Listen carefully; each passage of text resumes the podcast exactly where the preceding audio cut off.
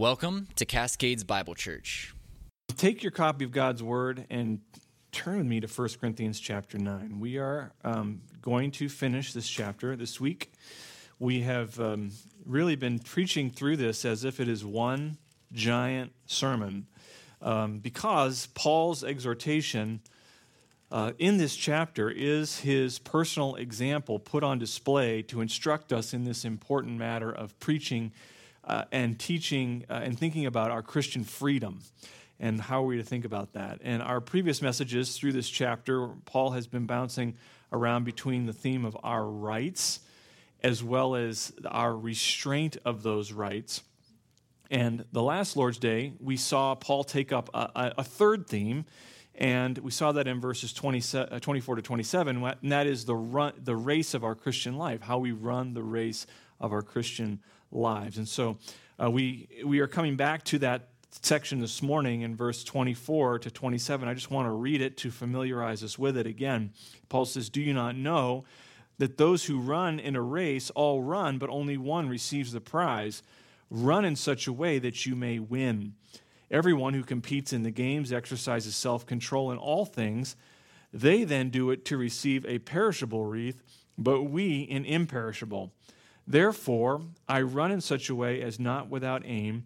I box in such a way as not beating the air, but I discipline my body and make it my slave, so that after I have preached to others, I myself will not be disqualified. I want you to notice again what he says at the latter part of verse 24. He says, Run in such a way that you may win. This is both Paul's example and it is his exhortation as we look at this chapter. And he tells us what is required. He told us what was required to get the job done. First, it requires running to win, requires exercising discipline in all things. We saw that in some detail in verses 25 and 27. We know that running to win requires knowing our goal and uh, and he spells that out for us, talking about that imperishable wreath, and then he talks about esteeming the prize. Each and every one of us who are in Christ this morning took a solemn oath that that at the moment of our conversion, when the moment that we repented of our sins and and put our faith in Christ, that we took an oath by that grace of God that signified that we were ready to run to win, that we were running seriously, that we were going to run passionately in pursuit of the crown of life. And that oath involved a commitment to exercise self discipline as a fruit of the Spirit in pursuit of godliness. It was an oath to know the goal. And we hopefully understood what the goal was, and we took a solemn oath in that commitment to Christ to, uh, to esteem as more valuable than anything else, that pearl of great price is, in fact, the gospel message as we heard it. We receive that, and it, it is used, hopefully, to propel us forward in our Christian walk. You and I need to run the race of the Christian life to win. And we said last week, we ended last week, it's we cannot be content to just be on the field. We cannot be content to just stumble across the finish line. But um, and, and this is something that we've preached and taught through before. It really anchors our philosophy of ministry. But so what I wanted to do this week is to kind of plow up some new ground. I mean, we've talked about these things. If you've been a part of our church for any length of time, we have uh, you, you, see that it, it, it kind of drives all of what we do. It helps us understand our purpose as a church.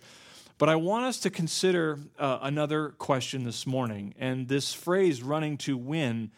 Um, it, it raises an important question, and that is this What does winning look like? What is it to, to what is waiting for us as Christians at the finish line as we get to the end of our Christian life? Paul uses this imagery of a runner in a race to describe our lives as Christians on earth, but eventually the race will have run its course. And when we get to the end of that race, what is waiting for us. So we have to ask the question what does winning look like? And, be, and even beyond that question of what is waiting for us, Paul's exhortation raises another important question, which is why should we value whatever that thing is at the end of our Christian race? What makes winning worthwhile? These are important questions I think we need to consider, and they're important to answer because they are vitally connected to how we live our Christian life even now on this earth. This isn't some kind of scholastic enterprise where we're just sort of speculating. This has real practical value for our Christian race right now. And it is going to be my contention this morning, because I believe it is God's intention in the text, that a true and a deepening understanding of our future reward is the rich soil in which the Christian life grows up into maturity. Our living hope as the rich soil of the soul anchors and nourishes our hearts such that we can bring forth lasting fruit, some 30, some 60, some hundredfold. And I believe Paul sketches out for us this proper view of Christian freedom as he's doing this in the text, and particularly in chapter 9, as he speaks about his personal example, that what lies behind, or, or maybe what lies ahead, as, as the end of his attitudes and actions, is this reward that awaits us as believers. I want you to notice how he phrases certain statements in these verses that we just read. He says he's running with maximum effort, and this is the reason, the goal, so that he may win the prize. He is exercising self control, disciplining his body, making it his slave, he says, so that he may receive an imperishable wreath. He restrains, he says earlier in the chapter, his God given rights as an apostle and accommodates himself to the consciences of others for the greater progress of that gospel. And he says, so that he might become, if you see in verse 23, a fellow partaker of it. So, winning the race, receiving that imperishable wreath, becoming a sharer in gospel blessings, that is all the language of rewards. And I don't think it's going beyond the text to say that Paul's understanding of his rights, Paul's understanding of his restraint of those rights, Paul's running the race of his Christian life, all are specifically calibrated by a firm grasp of our eternal reward. And so, like we mentioned briefly last Sunday, running to win necessitates knowing the goal and esteeming the prize. And I just want to kind of expand on that this week. I'm convinced that many in our churches don't press on to maturity. Many bring forth very little or virtually no spiritual fruit in their lives because, one, they don't understand what the end of the Christian life is, or two, they don't value the prize, or both, which is very, very uh, sad thing to have to acknowledge. And without a clear sight of and a delight in the triune God by faith, we will inevitably, inevitably lock our eyes onto the things of this world. We crop God out of the picture and end up focusing all our attention on his gifts rather than the one who gives those gifts, God himself. In a word, we become idolaters. Heaven is eclipsed, and we stumble around in a kind of an odd twilight that's not, not quite darkness, but it's also not quite the full day. And we wither and wilt on the vine. But God calls us to follow Him into the light. God calls us to keep our mind, our will, our affections firmly anchored on our living hope. And so, future blessing prompts present behavior. And living hope motivates living now in the present in a Christian way. So we must have our eyes, our mind's eye, as it were, riveted on our future reward. That living hope, if we are ever going to make real progress in the Christian life and bear real fruit that remains. And so I just want to ask a series of questions to, to frame out our time this morning, this outline. Uh, the first question we want to ask and answer is what is our reward? And the second question is why is it valuable? And thirdly, we'll end with a, a final appeal. So we're breaking it down into th- three parts this morning. And my prayer for you and for me is that the, the wind of God's Spirit would take the fuel of His Word and that that would ignite for the first time, maybe for some, but hopefully reignite for many the fires of our living hope. And so I just want to ask that first question, and that is what is our reward? What is it that we're running to to win? What is our hope? What does winning look like when we get to the finish line of our life here on earth? And to maybe help answer that question, I want to ask a, a, another question first, and that is what is the gospel? What is the gospel? You might say, well, the gospel is the, is the good news that though we are all sinners and that we're all condemned to eternal punishment, nevertheless, Jesus Christ, who is truly God and truly man, was born of a virgin. He lived a sinless life. He died a substitutionary death and rose victorious from the grave to pay the penalty for man's sin. And that the message is that all who turn and trust in that work at the cross are justified, declared righteous by faith alone, apart from works in the law. They're forgiven of their sins and they receive the promise of eternal life. Right? If your answer to what is the gospel included those basic components God's holiness, man's sinfulness, Christ's person and work and a call to faith in that work, then congratulations, you understand the content of the gospel. That's wonderful. But let me ask you a second question as a follow up. What makes the gospel good? What makes it good news?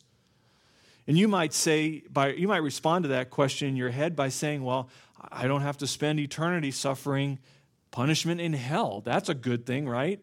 Or when I die, I can be confident that I will go to heaven. The gospel might be good news to you because death's sting and the fear of death have been taken away. Or uh, it might be good news to you because one day you'll, you know that you'll be reunited with other believers who have already passed, passed on.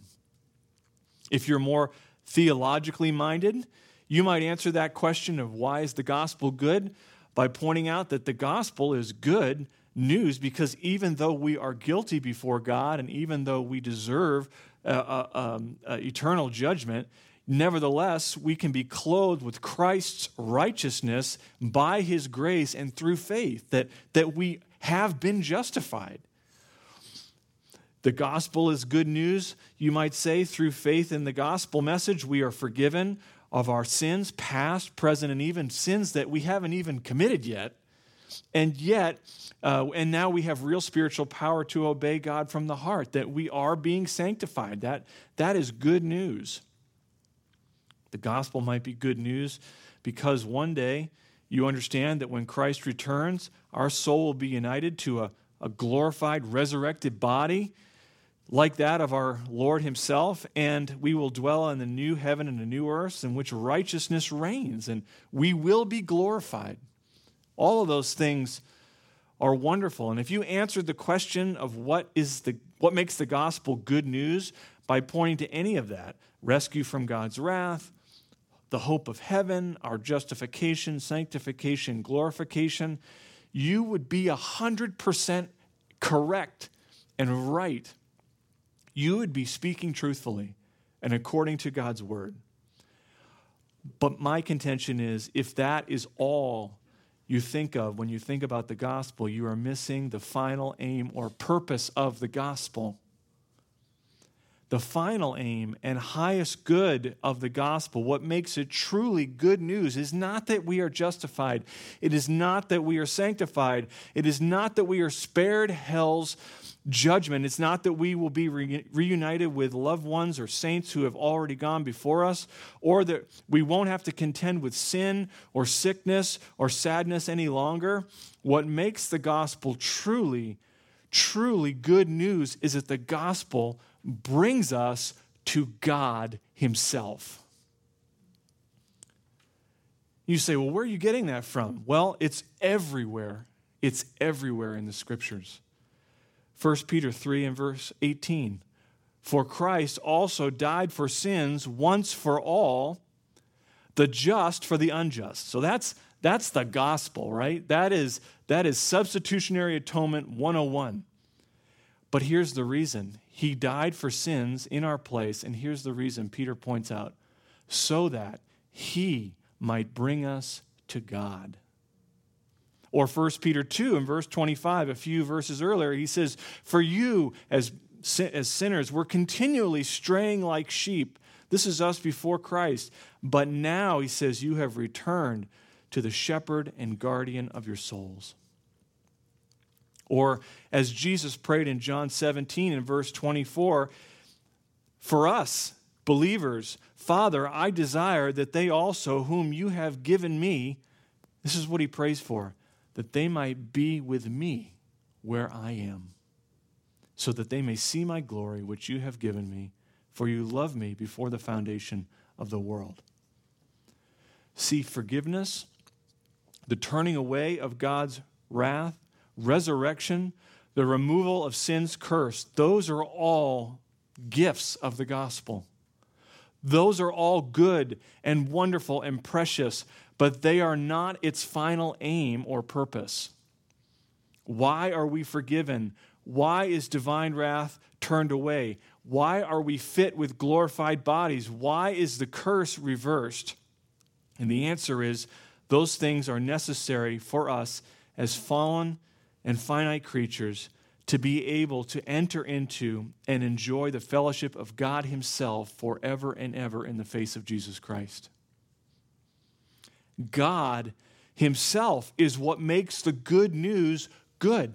Everything else, while it glorifies Him, is a means to that end. So let me ask you another question to help us understand this whole idea of what is our reward. What makes heaven heaven? What makes heaven heaven? Because God is omnipresent. He is everywhere present in the totality of his being at all times. So, what makes heaven heaven? Because remember, heaven is created. In the beginning, God created what? The heavens and the earth. That is when angels were created. That is when heaven itself was created, just like the physical universe that we know and can observe. What makes heaven heaven? And the fact is that he- what heaven is a created realm, but it is a created realm permeated with and defined by God's unique presence and rule.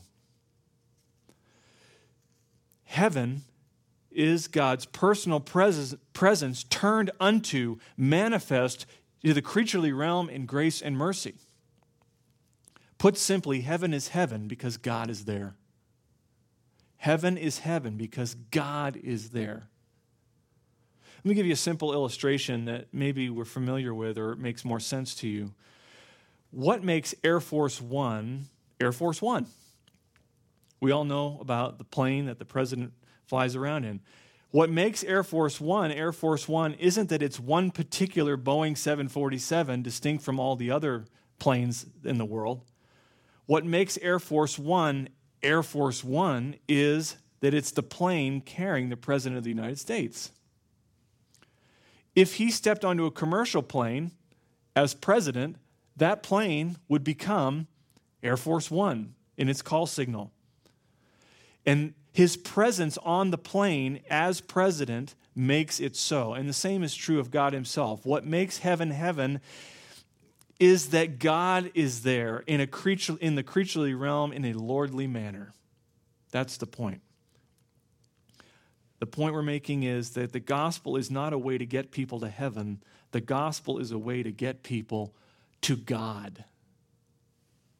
Forgiveness, justification, propitiation, redemption, sanctification, glorification, all these wonderful doctrines that we know and herald and, and defend, all of them are good news because they glorify God, but they bring us ultimately to God Himself. The gospel is good news and it is the good news that God has overcome every obstacle to and made every provision for our everlasting enjoyment of Him forever and ever. See, Christ didn't die on a cross to forgive us of our sins so that we would go on treasuring a million other things besides Him. And I fear so often, and I'm, I am convicted, and I am including myself in this category, that as preachers and teachers of the gospel, we can say many true and exalted things about the gospel and plead with sinners to repent and believe and, and to receive that saving message that they might that they might know life eternal. And yet we do not point people to where the gospel leads, and that is to God, to God Himself.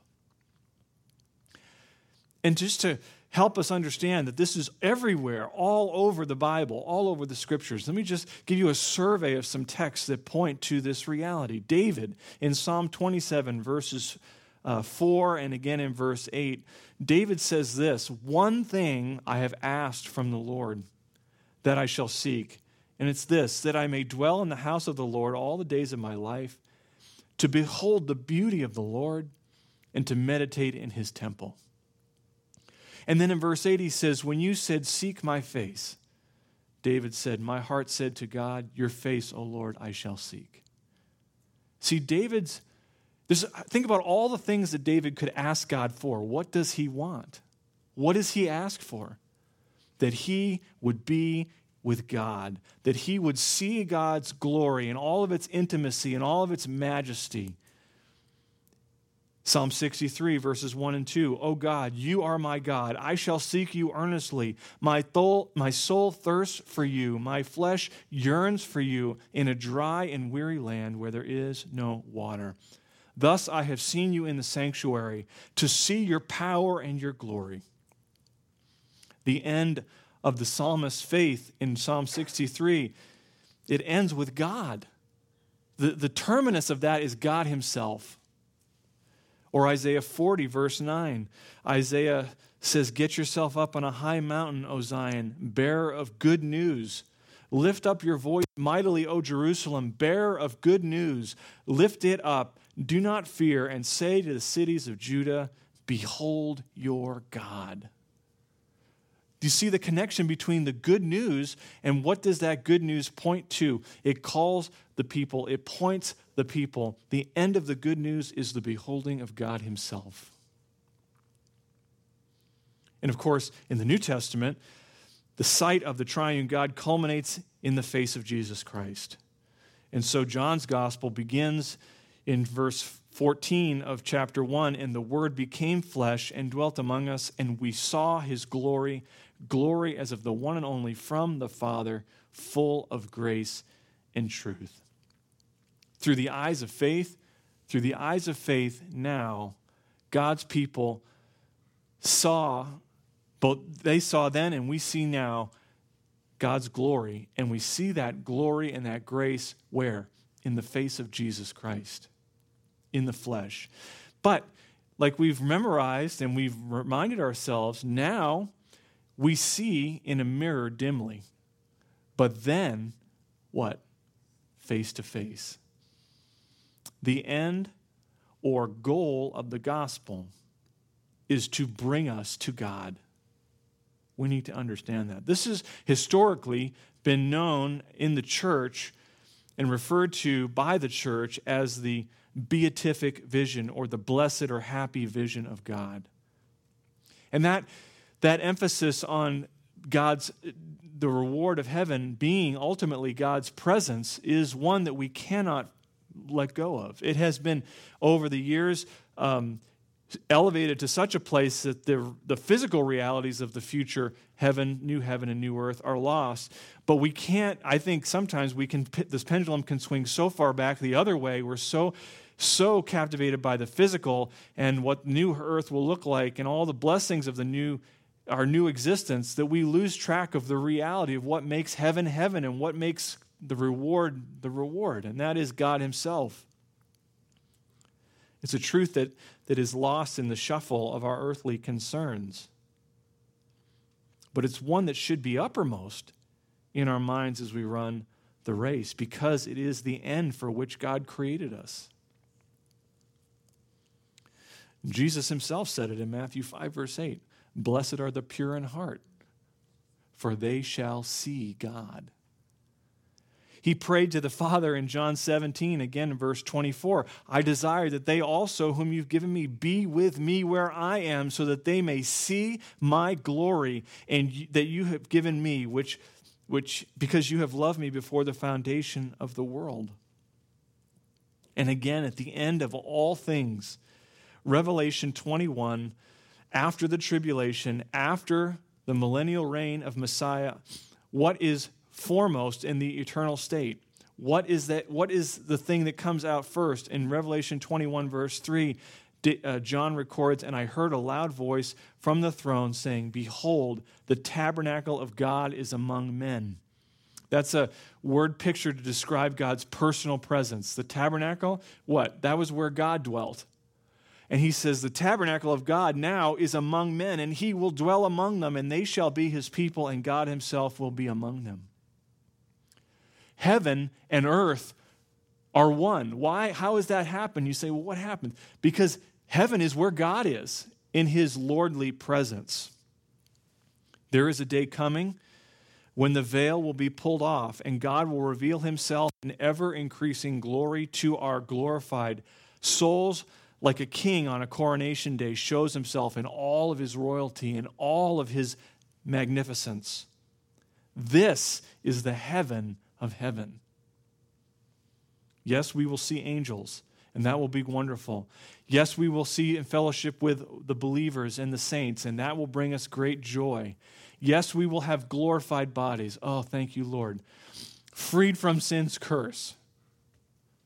But far beyond all those blessings will be this we will see God. And this is our reward. This is what winning looks like for those who run the race of their Christian lives with endurance. This is the crown of life. This is the imperishable wreath. This is the crown of righteousness. This is the unfading crown of glory that are spoken of throughout the New Testament by Paul and others, and James and Peter. It is the sight of and enjoyment and delight in God Himself. You say, well, God's invisible. How can we do that? We do that in the face of Jesus Christ, who is the image, Hebrews says, of the invisible God. So the second, so that is our reward. That is what winning looks like. It is receiving God Himself. But a second question we need to ask and answer is this why? Why is this vision of God so valuable? Why should we esteem it? And for that, I want us to turn over in our minds for these last few minutes several excellencies of our future reward, this vision of God that the scriptures speak of, this sight of God. I have six in my notes here. So these are kind of sub points underneath our question. Why is this so valuable? This vision of God.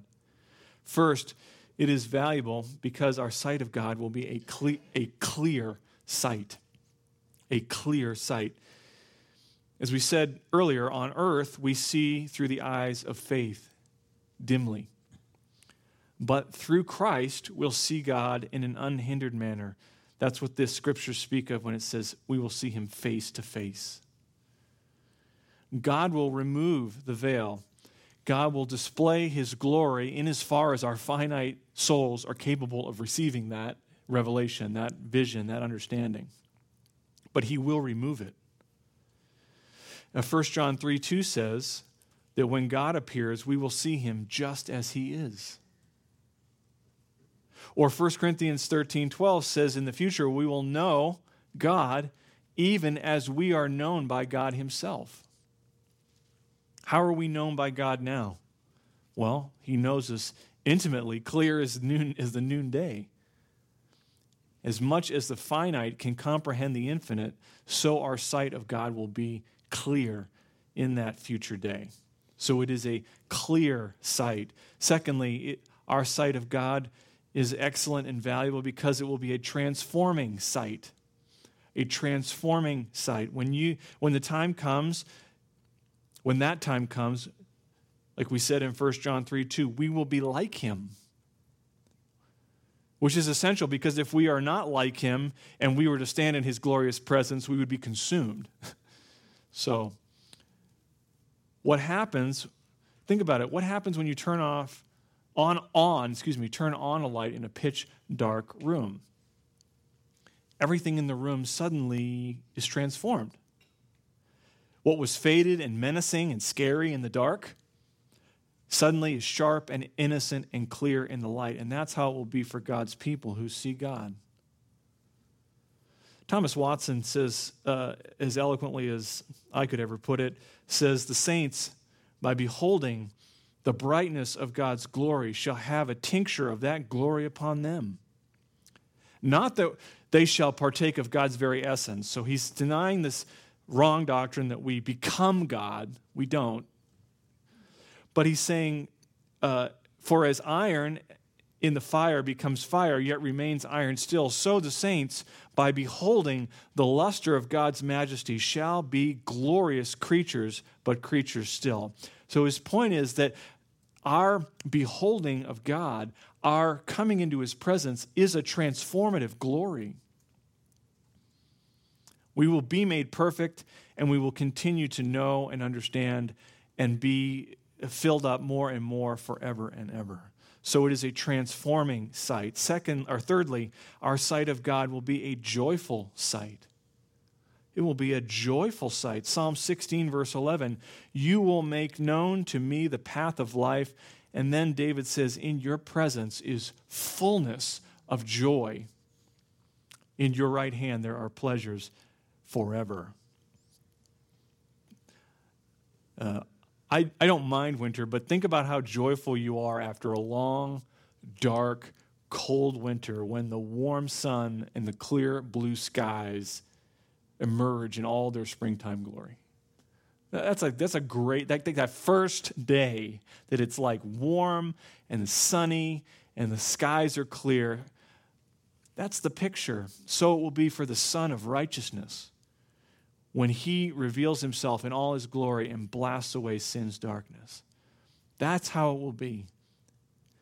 I love the word of comfort that Christ gives to the disciples in the upper room. In John 16 and verse 22, he says, Therefore, you too have grief now, but I will see you again, and your heart will rejoice, and no one will take your joy away from you. That wasn't just true of he wasn't just speaking about what would happen to them after the resurrection. Or he's not just talking about the unspeakable joy of faith. The joy that no one can take away carries forward, I think, in a more perfect and ever increasing way into eternity. This is, this is our reward. It is, so our joy, our sight of God is a joy giving, a joyful sight. Fourth, our sight of God will be a satisfying sight. It will be a satisfying sight. We can throw everything in this world into our hearts 20 times over and never be filled up. Isn't that what Solomon says in Ecclesiastes? He says, The eye is not satisfied with seeing, and the ear is not satisfied with hearing in this world. But the sight of God, that's totally different. Psalm 17, verse 15 says, As for me, he's trans, in the previous verse, he is, he is contrasting himself with the wicked. I shall behold your face in righteousness, and I will be satisfied with your likeness when I awake. God and nothing but God can truly satisfy the soul. Our heads will be so filled up with the knowledge of God, our hearts will be so brimming with joy in his glorious presence, there will not be any trace of lack or want. So, our future sight of God, this glorious reward that awaits us, is it is a satisfying sight. Fifthly, our sight will be a perpetual and unweariable sight. A perpetual unweariable, unweariable that's a hard word to say, unweariable sight. When you think about the most amazing things that you've seen in this world, the most sublime experiences that you've enjoyed, let's be honest, it doesn't take long before you become desensitized. It, it doesn't take long before sometimes you get sick of them. Like, you can actually become nauseated by something that's so rich. But that never happens with God. That will never happen with God. We can, be, we can never become weary of Him in eternity. He is infinite. We are finite. The well of His perfections communicated to the creature never runs dry. Jonathan Edwards points this out really um, helpfully in his book, uh, The Ends for Which God Created the World. And he points out that just as an eternity of divine wrath will never fully satisfy divine justice, he says, quote, so God, in glorifying the saints in heaven with an eternal happiness, aims to satisfy his infinite grace by the bestowment of a good infinite of good of infinite value. And yet, he says, there never will come the moment when it can be said that now this infinite valuable good has been bestowed. Basically, what he's saying is just as it takes an eternity of divine wrath, and divine wrath is never satisfied, so God's grace to the believer will take an eternity of ever increasing experience and it will never fully be satisfied. There's never a point in eternity where you say, okay, I got it all. It will continue to increase and increase, and we will t- continue to have an increase of joy and experience of the fullness of God forever and ever. On, on earth, our eyes grow dim. On earth, our minds give way to frailty as we age and as we get uh, further along in life, we aren't able to enjoy all the things that we once did because our outer man, our outer woman is decaying.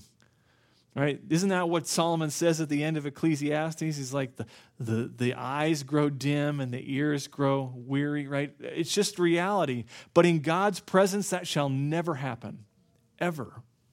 Our capacities will continue to be enlarged to take in, delight upon, and display more and more of God's glory forever and ever. Lastly, our sight of God, this reward, will be an immediate sight. When we draw our last breath in this life or Christ returns, the saints will immediately pass from death to glory. We certainly don't come into some purgatory to suffer divine wrath for a season, as the Roman Catholic Church teaches. God has not destined us for wrath, but for obtaining salvation through our Lord Jesus Christ, who died for us, so that whether we are awake or asleep, we live together with him. 1 Thessalonians 5. We don't go into some kind of soul sleep 2 Corinthians 5 8 teaches that to be absent from the body is to be present with the Lord. And so we take great comfort and hope in the words of Christ to the thief on the cross when he said, Truly, I say to you, today you shall be with me in paradise. That thief, because of his faith in Jesus, was immediately transported from the cross to the Lord's glorious presence in heaven and so it will be with us. So, so why is our sight such a valuable and glorious reward? Because it's a clear sight, it's a transforming sight, it's a joyful beholding and fellowship with God, it's a satisfying sight, it's a perpetual, unweariable, undiminished sight, and it's an immediate sight the moment we step out of this world. So that brings us to a final appeal. First, to those without Christ, you must run into the rock that is Christ. Just as Moses could only see God's glory when hidden in the rock, so you and I can only see and savor God forever and ever if we are hidden in the rock of Christ's righteousness by faith. Only those who are pure in heart shall see God. And if the cloud of your sin isn't removed by the atoning blood of Christ, then you will never see the Sun of Righteousness. Augustine said that there are many who are content to go to heaven, but they are loath to take the way that leads there. They want the glorious vision, but they turn their backs on the gracious way, the truth, and the life. Don't be that person this morning. Trust in Him, come to Him, and He will in no wise cast you out. To those who are in Christ this morning, first, you and I should be amazed at this privilege that one day we will see God in unveiled glory. We were children destined for wrath, worms formed out of the dust, and yet, by God's grace, we have been admitted to this blessed sight of God forever and ever. I remember reading Moses' prayer in Exodus 33 18, and he says, Lord, show me your glory. Little did he or anyone else understand exactly how super abundantly God would ultimately answer that prayer for his people, making us sharers of heavenly joy and delight, the heavenly joy and delight that exists within the Godhead itself. Just incredible privilege. Second, though we see in a mirror dimly, we must keep the eye of faith firmly set on the hope that is before us, our living hope. The writer of Hebrews points out that it was by faith that Moses saw him who is invisible. Psalm 25, verse 15, encourages us to fix our eyes continually on the Lord. And of course, Colossians 3, verse 2, we know well. Paul says, Set your mind on things above, not on things that are on earth. See, the world wants to leverage God to get more of the world. As Christians, we're called to leverage the world to get more of God. The eyes of faith bring more joy to the believer who's heavenly minded than all the riches of the kingdoms of this world will ever be able to satisfy us with. And that's why Peter could say, as he does in 1 Peter 1, though you have not seen him, you love him, and though you do not see him now, but believe in him, you greatly rejoice with joy inexpressible and full of glory. If that is what the eyes of faith dimly experience now, what will that future sight be? And lastly, to the believer, a reminder once again as we come back to the text itself run to win. Run to win, enduring every sacrifice and affliction, knowing that it will soon give way to that imperishable wreath, that crown of life. And I think this is, this is the why Paul says what he says in this chapter.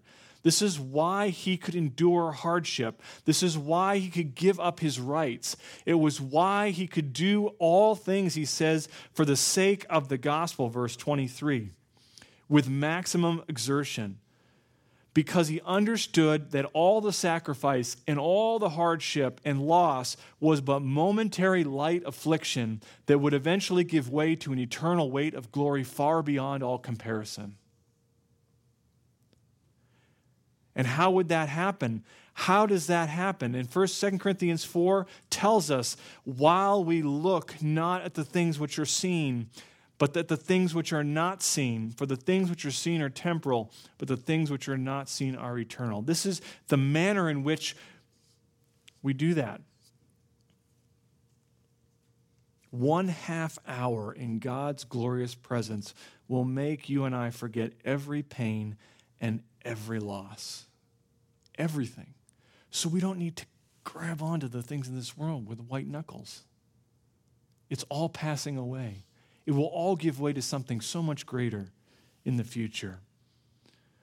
And so we must let this blessed vision, this blessed sight of God, carry us full sail through the waters of sacrifice and affliction.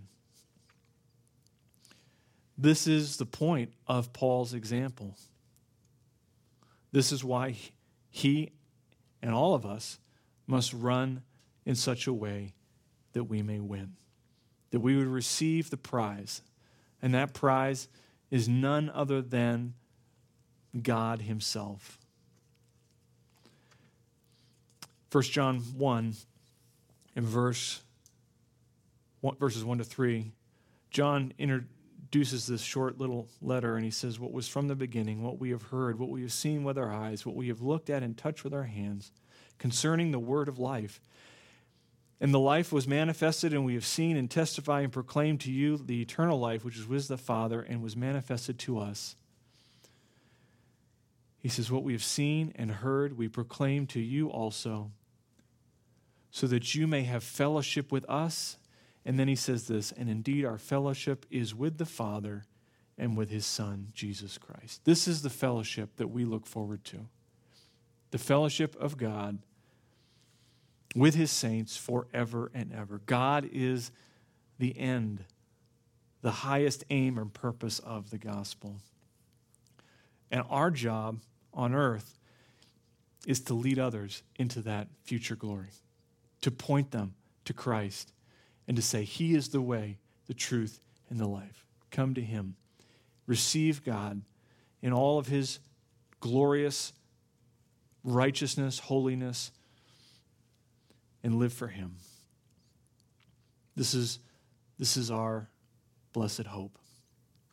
Let's pray. Father, we thank you that you would choose to love us in this way, to share with us, sinners, hopeless sinners, the glorious truth that we can stand in your presence and not be destroyed. And not only to not be destroyed, but that we can live forever and ever and enjoy and see and behold and experience the fullness of your glory for all time. Lord, we don't deserve that. And if we think we deserve it, Lord, humble us and make us remember who we are. I pray, Lord, that this blessed sight would be true of all who are here this morning within earshot, that you would take your word and emboss it on our hearts, that we would run with endurance the race that is set before us, and that we would run hard to you, and that that would empower us to give up whatever we need to give up and to sacrifice whatever we need to sacrifice so that we might be partakers, sharers of it, as Paul says. May we do all things for the sake of the gospel. We ask this in Jesus' name. Amen. Thank you for listening. We hope you've been encouraged by today's message. For more information or more messages like this, visit us at cascadesbiblechurch.com or subscribe via your favorite podcast app.